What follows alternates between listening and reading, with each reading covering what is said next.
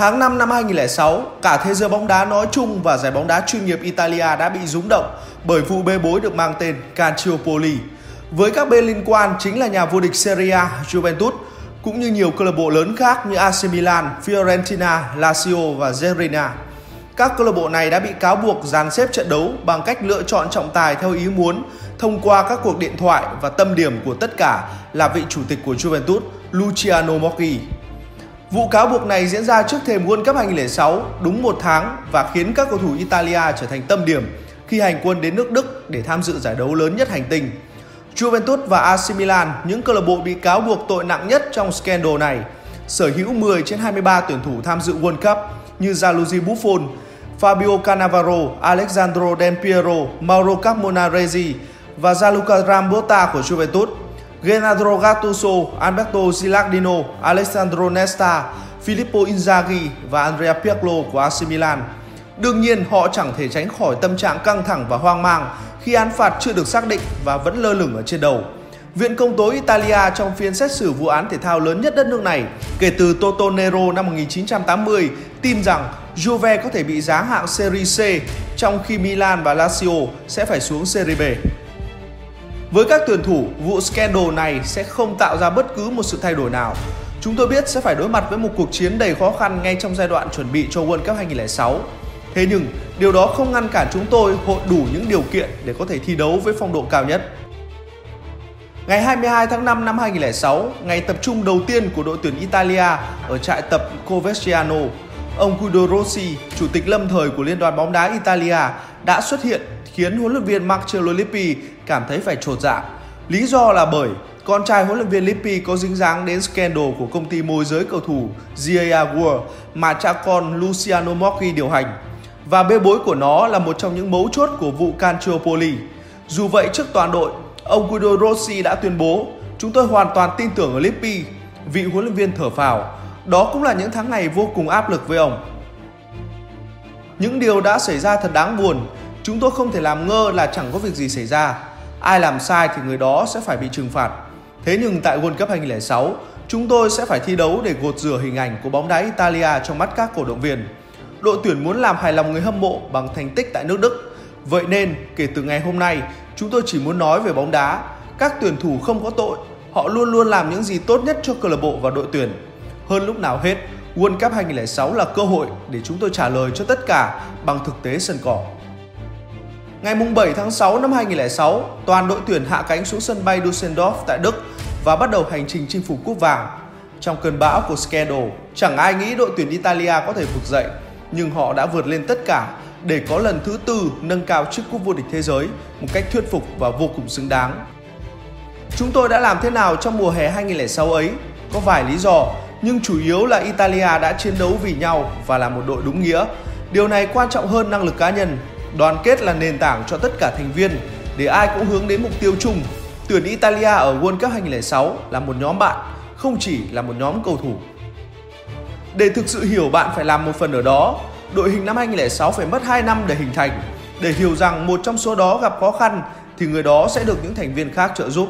Và khi bạn cần ai đó thì chắc chắn người đó sẽ luôn ở bên bạn.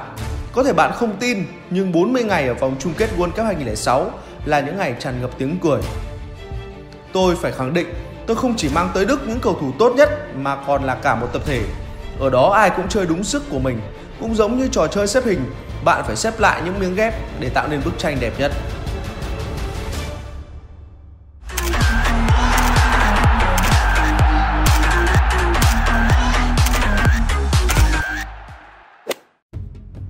Tại World Cup 2006, đội tuyển Italia nằm ở bảng E cùng đội tuyển Ghana, đội tuyển Mỹ và Cộng hòa Séc. Trong trận đầu ra quân ngày 12 tháng 6, Ý đã không quá vất vả để có chiến thắng 2-0 trước đội tuyển Ghana. Những người ghi bàn là Andrea Pirlo ở phút 40 và cầu thủ gần như vô danh khi đến World Cup là Vincenzo Iaquinta, cầu thủ 26 tuổi của câu lạc bộ Udinese. 5 ngày sau, ngày 17 tháng 6, đội tuyển Ý sẽ gặp đội tuyển Mỹ, nhưng một ngày trước trận đấu, những thông tin phán quyết từ tòa án đã trực tiếp ảnh hưởng tới Azzurri. Con trai của huấn luyện viên Marcello Lippi là Davide gần như chắc chắn sẽ ngồi tù, còn đương kim vô địch Juventus gần như chắc chắn sẽ bị đánh tụt hạng vì sự can thiệp quá sâu của Moggi vào nhiều trận đấu. Italia khởi đầu suôn sẻ với bàn thắng mở tỷ số của Alberto Gilardino ở phút 22, nhưng sau đó chỉ 5 phút, Cristian Zaccardo đã thực hiện một pha phản lưới nhà để đưa trận đấu về tỷ số 1-1. Nhưng tâm điểm lại là cú thúc cùi trỏ của Drossi và mặt tiền đạo Mark Bright ở phút 28, khiến anh phải nhận một tấm thẻ đỏ trực tiếp. Dù sau đó đội tuyển Mỹ phải nhận một thẻ đỏ trực tiếp và một thẻ đỏ gián tiếp bởi hai thẻ vàng ở ngay đầu hiệp 2, thì Italia vẫn chẳng thể có thêm bàn thắng và để hòa thất vọng. Sau trận đấu, cả Cannavaro và Gattuso đều trả lời phỏng vấn với đại ý rằng đội bóng của họ nên trở về với kiểu phòng ngự truyền thống khi mà các ngôi sao tấn công không thể biết ghi bàn. Điều đó đi ngược lại với triết lý tấn công mà huấn luyện viên Lippi đang xây dựng, và báo chí được thể viết về sự bất ổn trong nội bộ của đội tuyển. Ngày 22 tháng 6, đội tuyển Ý đá trận cuối cùng vòng bảng gặp Cộng hòa Séc và huấn luyện viên Lippi ra chỉ thị chúng ta phải thắng bằng mọi giá. Và đúng là đội tuyển Ý đã thiên về phòng ngự với sơ đồ 4-2-3-1 với mũi nhọn duy nhất là Alberto Gilardino. Ngay phút thứ 17, Nesta phải rời sân bởi chấn thương và người vào thay thế là Marco Materazzi. Tưởng chừng như đó là điểm báo về một ngày kém may mắn của đội bóng áo thiên thành, nhưng trong cái rủi lại có cái may. Chỉ mất có 9 phút khi được vào sân, Materazzi đã có bàn thắng quan trọng, mở tỷ số trận đấu và giúp cho Arozi duy trì được thế trận phòng ngự phản công. Cuối hiệp 1, đội tuyển Ý được chơi hơn người khi Gianpolacchi của Cộng hòa Séc nhận tấm thẻ vàng thứ 2 và phải rời sân. Phút 60, Filippo Inzaghi mới được tung vào sân và có những phút đầu tiên tại World Cup 2006 khi hai trận trước phải ngồi ngoài. Cũng cần phải nói thêm rằng đây là lần trở lại sau hơn 2 năm vắng mặt tại đội tuyển quốc gia bởi những chấn thương, và anh cũng chỉ mất có 27 phút để có bàn thắng ấn định chiến thắng 2-0 cho Italia. Đội tuyển Ý kết thúc bảng E với 7 điểm và vị trí dẫn đầu và chỉ phải đối đầu với Australia tại vòng 1/8. Inzaghi là mẫu tiền đạo mà cả trận đấu bạn sẽ chẳng thấy tăm hơi đâu, nhưng khi hy vọng sắp cạn khô thì cậu ta sẽ xuất hiện và thay đổi cục diện của trận đấu. Ngày 26 tháng 6, đội tuyển Ý gặp Australia tại vòng knock-out. Dù được đánh giá cao hơn nhưng Ý vẫn bế tắc trong việc tìm mảnh lưới của thủ thành Mark Schwarzer. Bi kịch còn đến với đội bóng áo xanh khi mà người hùng trước trận là Marco Materazzi và nhận thẻ đỏ trực tiếp ở phút 60, còn đội tuyển Australia càng đá càng hay. Lo lắng, mệt mỏi và phải chơi thiếu người, Italia đứng trước nguy cơ phải dừng bước nếu bước vào hiệp phụ. Tuy nhiên, khi trận đấu chỉ còn khoảng 30 giây là kết thúc, trọng tài đã thổi một quả phạt đền hơi hào phóng cho Italia sau cú ngã của Grosso. Totti mới vào sân ở phút 75, sút bóng và ghi bàn thắng duy nhất cho Italia ở phút 90+5. Nghiệt ngã cho Australia nhưng cũng rất may mắn cho Italia.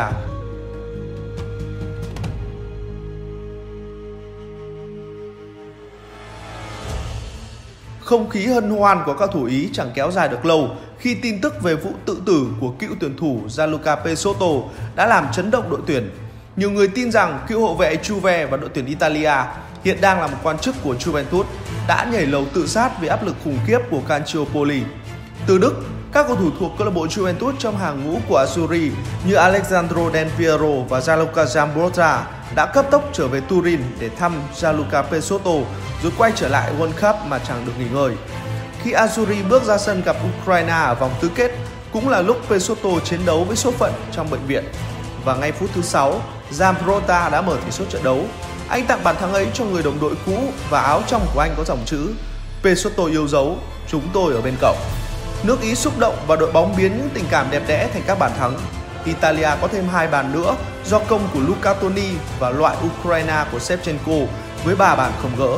Khi đó Shevchenko cũng vừa mới chạy sang Chelsea để tránh cơn bão Calciopoli.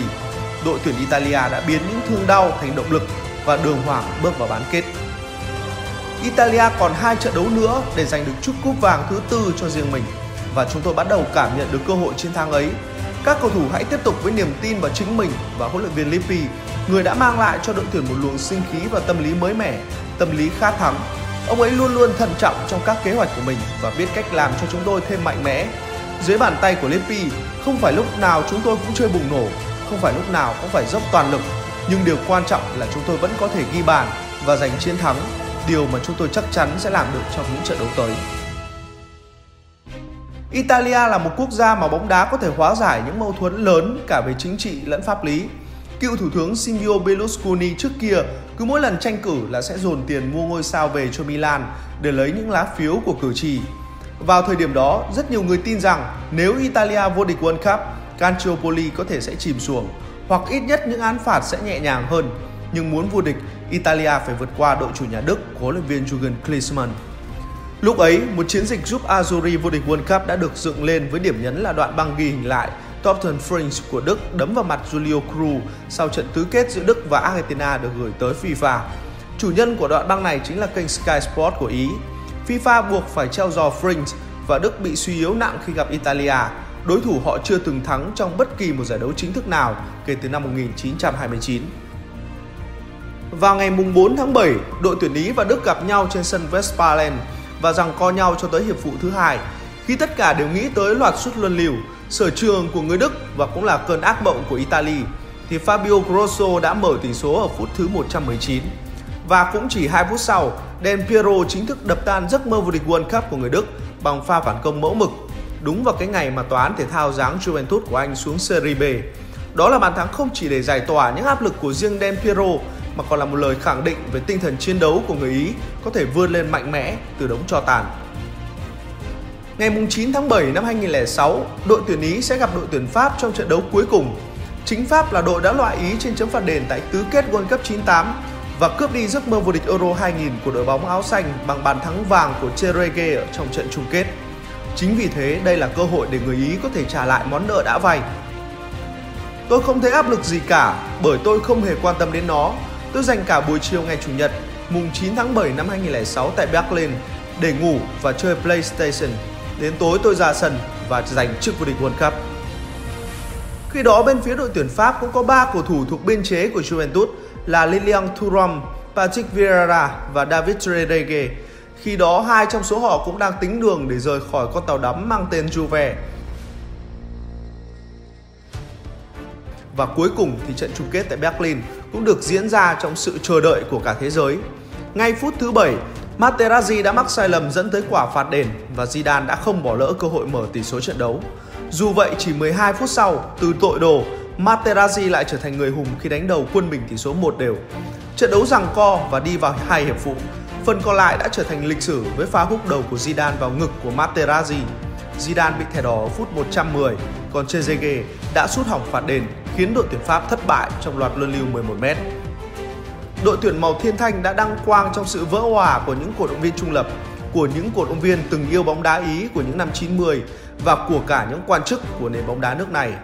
Những án phạt của vụ Calciopoli được giảm nhẹ hơn. Juventus từ ngưỡng bị giáng hạng xuống Serie C chỉ còn phải xuống Serie B với điểm số -9 điểm trước khi bắt đầu, dù án phạt sơ thẩm còn là -30 điểm, và bị tước 2 Scudetto của mùa giải 2004-2005 và 2005-2006. AC Milan bị trừ điểm nhưng vẫn được ở lại Serie A, thậm chí được tham dự vòng sơ loại thứ 3 của Champions League mùa năm đó và lại vượt qua nghịch cảnh lên ngôi vô địch khi đánh bại Liverpool ở trận chung kết. Những câu lạc bộ khác bị trừ điểm là Fiorentina và Lazio cũng bị dính líu tới Calciopoli. Đội tuyển Ý đã thực sự đoàn kết cùng nắm tay nhau bước qua những khó khăn, dù đó là thời điểm những áp lực khủng khiếp luôn đè lên đôi vai của các cầu thủ. Nó cũng giống như những áp lực từ scandal Totonero bùng nổ vào năm 1980 và Azzurri vô địch World Cup 1982 tại Tây Ban Nha. Nếu truyền thuyết có phượng hoàng lửa bay lên từ đống tro tàn mang ý nghĩa bất tử và tái sinh, thì có lẽ nên đặt cho đội tuyển Ý một biệt danh mới, đó là phượng hoàng của màu thiên thạch.